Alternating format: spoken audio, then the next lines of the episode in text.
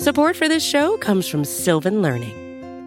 When children love learning, they can tackle any challenge life throws at them. Sylvan's Insight Assessment can help you determine if your child is ready for what's ahead.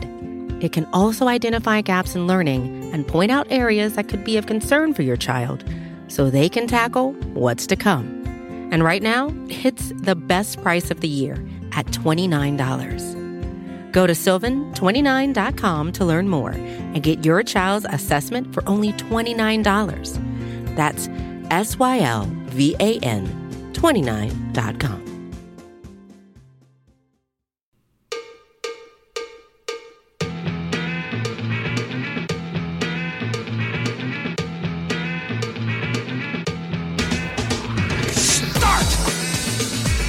You can call me Bruce. Bruce Nolan is standing by. Hey, wacky Bruce. Coming to you from an undisclosed location, this is the Bruce Exclusive. And here's your host, Bruce Nolan. Ah!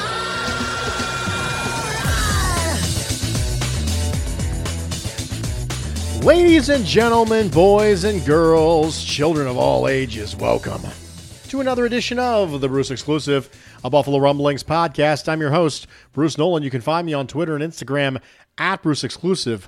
Welcome back.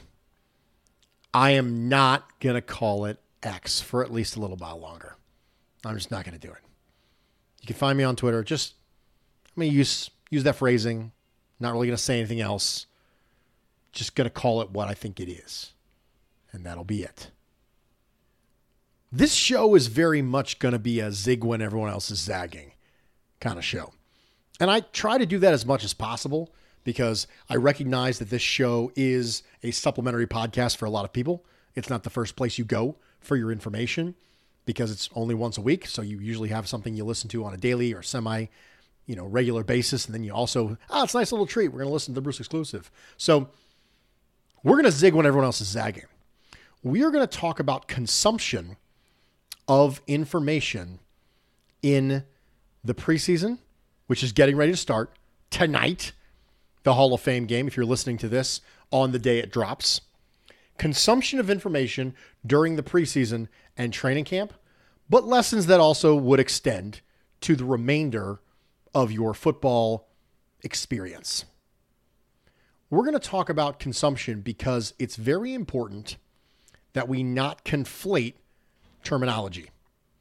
For example, is the information that you're receiving analysis? Is it reporting? Those are not the same things. And as the lines get particularly blurry with people who provide analysis and also people who have sources and things like that, I think it's really good to take a second to sit down and discuss the sliding scale between objectivity and insight. So I've talked about this briefly before, but we're going to go ahead and, and dive into it a little bit more significantly right now. If you hear a report about a contract dispute between a player and a team from an N F L insider, there are only two places that that person is getting the information.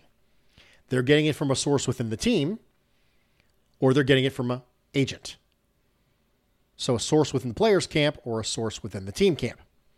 And frequently you can tell the information that you're receiving if it's being filtered through one of those lenses. It's usually pretty obvious. If it is information that seems to benefit the team, it was probably leaked by the team.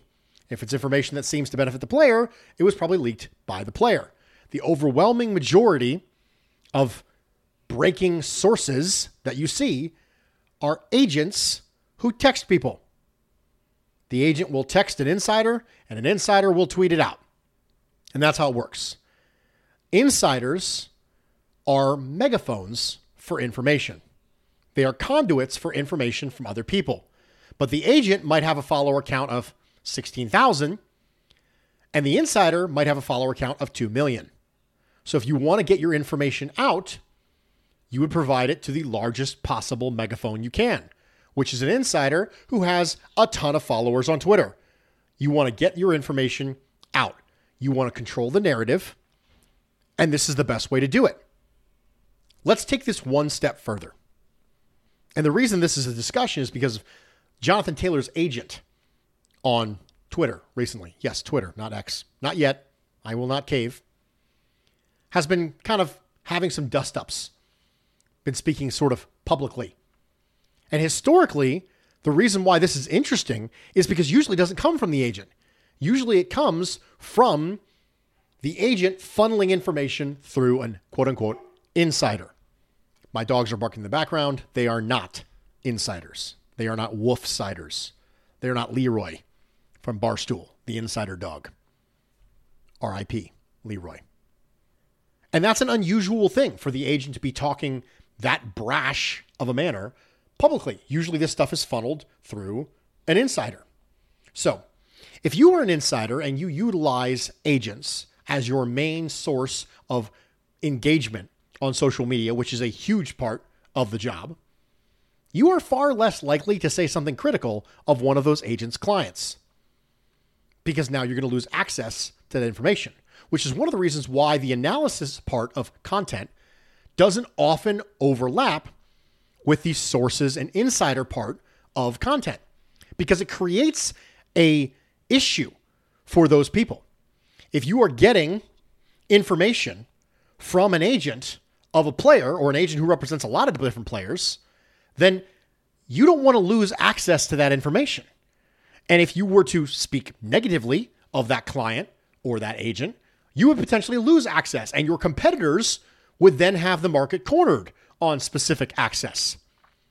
It is best for you if the people who are the insiders stay out of the analysis business, because that thing overlapping can get messy. You can understand that now.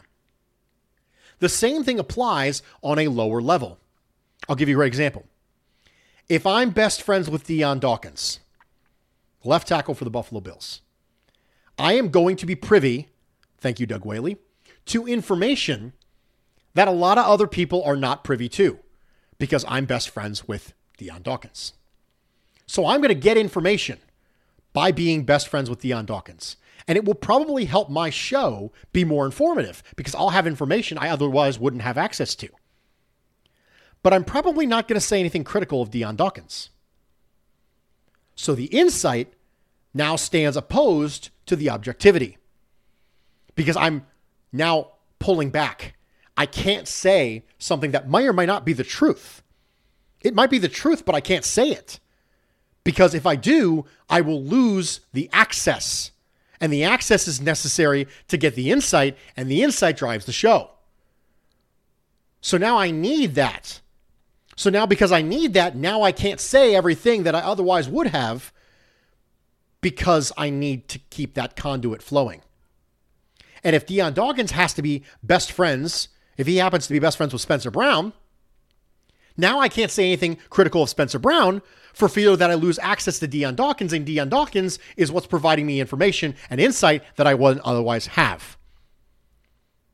You see how these things connect. Sometimes the analysis part and the insight part are directly conflictual. So when you are consuming information, make sure you're keeping your thinking cap on. None of this is bad. It's really important that I, I say that. None of this is bad. It's just different. Me being best friends with Deion Dawkins and getting information from him because I'm best friends with Deion Dawkins, that's not bad. The fact that I can't necessarily be as critical as I probably otherwise would have of Deion Dawkins and Spencer Brown, that's not bad. It's just different. You're choosing the insight over some of the objectiveness that you would otherwise have. And so you as a viewer or as a listener need to understand what you're consuming. And the choices that are made in the creation of the content are there, but you might not think about them all the time. So you now have to be aware in your consumption of the content, because decisions were made about the creation. But if you're not familiar with the decision that might need to be made about the creation of the content, you won't be able to consume the content as intelligently. And I'd like you to. I want us all to be smarter consumers of content. None of this is bad. I'm not saying I'm trying to vilify people who choose not to have that insight and those relationships that give them those insight. And I'm not vilifying the people who choose to have those relationships and get that insight and potentially lose some of that objectivity. Neither one of those things is bad, but oftentimes a decision was made. So when you are listening to a specific person say a specific thing, training camp, a lot of contract stuff comes up, a lot of injury stuff comes up. This is a big part of that. Free agency, the draft. This applies across the spectrum. But as we swing into football season, I wanted to bring it up again because it matters. Oftentimes you get insight from access. You get access from relationships and you lose objectivity through relationships. That's how it works. But if you don't have the relationship, sometimes you can't get the insight, which means you can't speak as intelligently on certain situations as you otherwise would. So there might be somebody out there who's really ob- more objective, but they're less informed. So is that content worse? So if I'm super objective, but I'm less informed, is my content worse than somebody who is much more informed, but therefore less objective? No, it's probably out in the wash. And it's up to you as a consumer to recognize that when you listen to it. None of those things is bad, but decisions were made. It's almost like weighing scales. The more of one you have, the less of the other you have. And this applies to every report from every person and every piece of content that will ever be out there. Every show I ever do is impacted by this. Every show that anyone ever does is impacted by this. Every report you ever read is impacted by this. Every single article you'll ever read is impacted by this phenomenon. And it's important that you know that because you're consuming tons of content because you're a super fan. That's what super fans do. And as you consume the content, a lot of these lines get blurry. I've said before, openly, I have no sources. I know lots of people who do. And I keep my trap shut about all of them. So does that mean my show is going to be more objective but potentially less informed? Yes. Yes, it is. And that's the God's honest truth. There's going to be something that I will say that will be wrong because there's a piece of perspective that I am missing. But the only way for me to get that piece of perspective is to have a relationship that would give it to me, that would allow me to have that insight. And if I had that insight, I'd be less objective. That's an absolutely true phenomenon. And I want to be intellectually honest. I want to make sure I'm sharing where I fall on this scale and where my content falls on the scale. Really important. So as we consume content, whether it's training camp, whether it's preseason, Hall of Fame game, whether it's anything else moving forward, put it in the context of objectivity and insight. And know that in many circumstances, the more of one you have, the less of the other you have. And that's just the way it works. It's not a, a bad thing. We're not, there's nobody evil here. There's nobody vilifying anything. Now, individual content creators might feel strongly about where they are on that. But nobody's the bad guy in that situation. N F L insiders who are megaphones and conduits for information for agents, they're not the bad guys in that situation. But understand that if you were to see or hear a piece of analysis from that person, it's probably impacted by this phenomenon. And the same thing goes for people on the opposite side. The most objective people might have the least amount of insight because they don't have the relationships to provide them access. So I wanted to make sure I brought this up. I think it's valuable. I think it changes the way you consume content if you know this ahead of time, if you are seeing things through this lens. It's a for your information. It's an F Y I. It's a keep this in mind. And I think it has value. It has had value for me when I see things through that lens, and I think it will provide value for you as well. We are going to take a quick break. Stick with me. We'll be right back. Support for this show comes from Sylvan Learning. As a parent, you want your child to have every opportunity, but giving them the tools they need to tackle every challenge, that takes a team. Now more than ever, educational support tailored exactly to what your child needs can make all the difference. That's why parents have trusted Sylvan Learning for forty-five years as the ultimate teammate in their child's educational journey, instilling in them a love for learning and a passion for reaching the next level. And Sylvan's Insight Assessment can identify gaps in learning and areas that could be of concern for your child. It's a three sixty degree view into your child's learning that you can't find anywhere else, and helps ensure that your child didn't miss something in school that might put them at a disadvantage in the future. And right now, it's the best price of the year at twenty-nine dollars. Go to Sylvan twenty-nine dot com to learn more and get your child's assessment for only twenty-nine dollars. That's S Y L V A N twenty-nine dot com. Welcome back, everybody, and thank you for joining me for this edition of The Bruce Exclusive, a Buffalo Rumblings podcast. I'm your host, Bruce Nolan. You can find me on Twitter and Instagram at Bruce Exclusive. Welcome back. Well, that was a weird first segment. That's what we did, though. This is the weird show. Let's be honest. That's what this is. It's the weird show. Whew. Okay, so you and I are going to have a conversation now that it's probably a a long time coming, and I, I didn't think I was going to talk about it. I didn't plan to talk about it initially, but I saw something and it inspired this segment of the podcast, and I thought that this segment would be more meaningful if I shared this. So I have mentioned previously that I've been going through some stuff in my personal life, and, you know, I appreciate your patience with me. Some of the pods were a little bit shorter. Um, some of them probably weren't as well researched as they probably could have been um, for the last couple months. So I'm going to stop there with some contextual stuff. And I'm going to say that this is what inspired this conversation. I was having a conversation with Jay Spence the King on his show, uh, The Code of Conduct. And I was having a conversation about Tua. And because of that, I had kind of dug out some Tua conversations today on social media. And I initially wasn't planning on talking about this. I was planning on doing a stock up, stock down segment right now. But again, everybody's doing that, so we're not going to do it. We're going to zig when everyone else is zagging. And there was a comment about Tua in a, you know, hypothetical joking fist fight. And the comment was that if Tua takes one more shot, he's going to be a vegetable. And I... I was struck very interesting by this comment. It, it hit me in, a, in an odd way. And the reason that is, is because I don't think we humanize people anymore. I don't think we humanize players. I don't think we humanize coaches.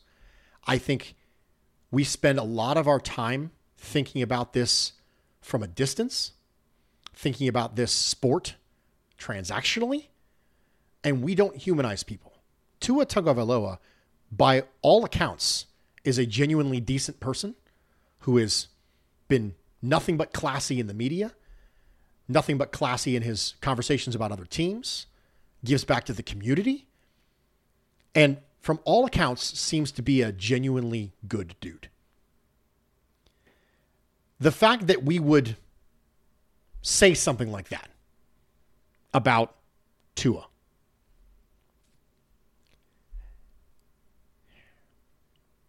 my mother was in a coma for a long time when I was younger.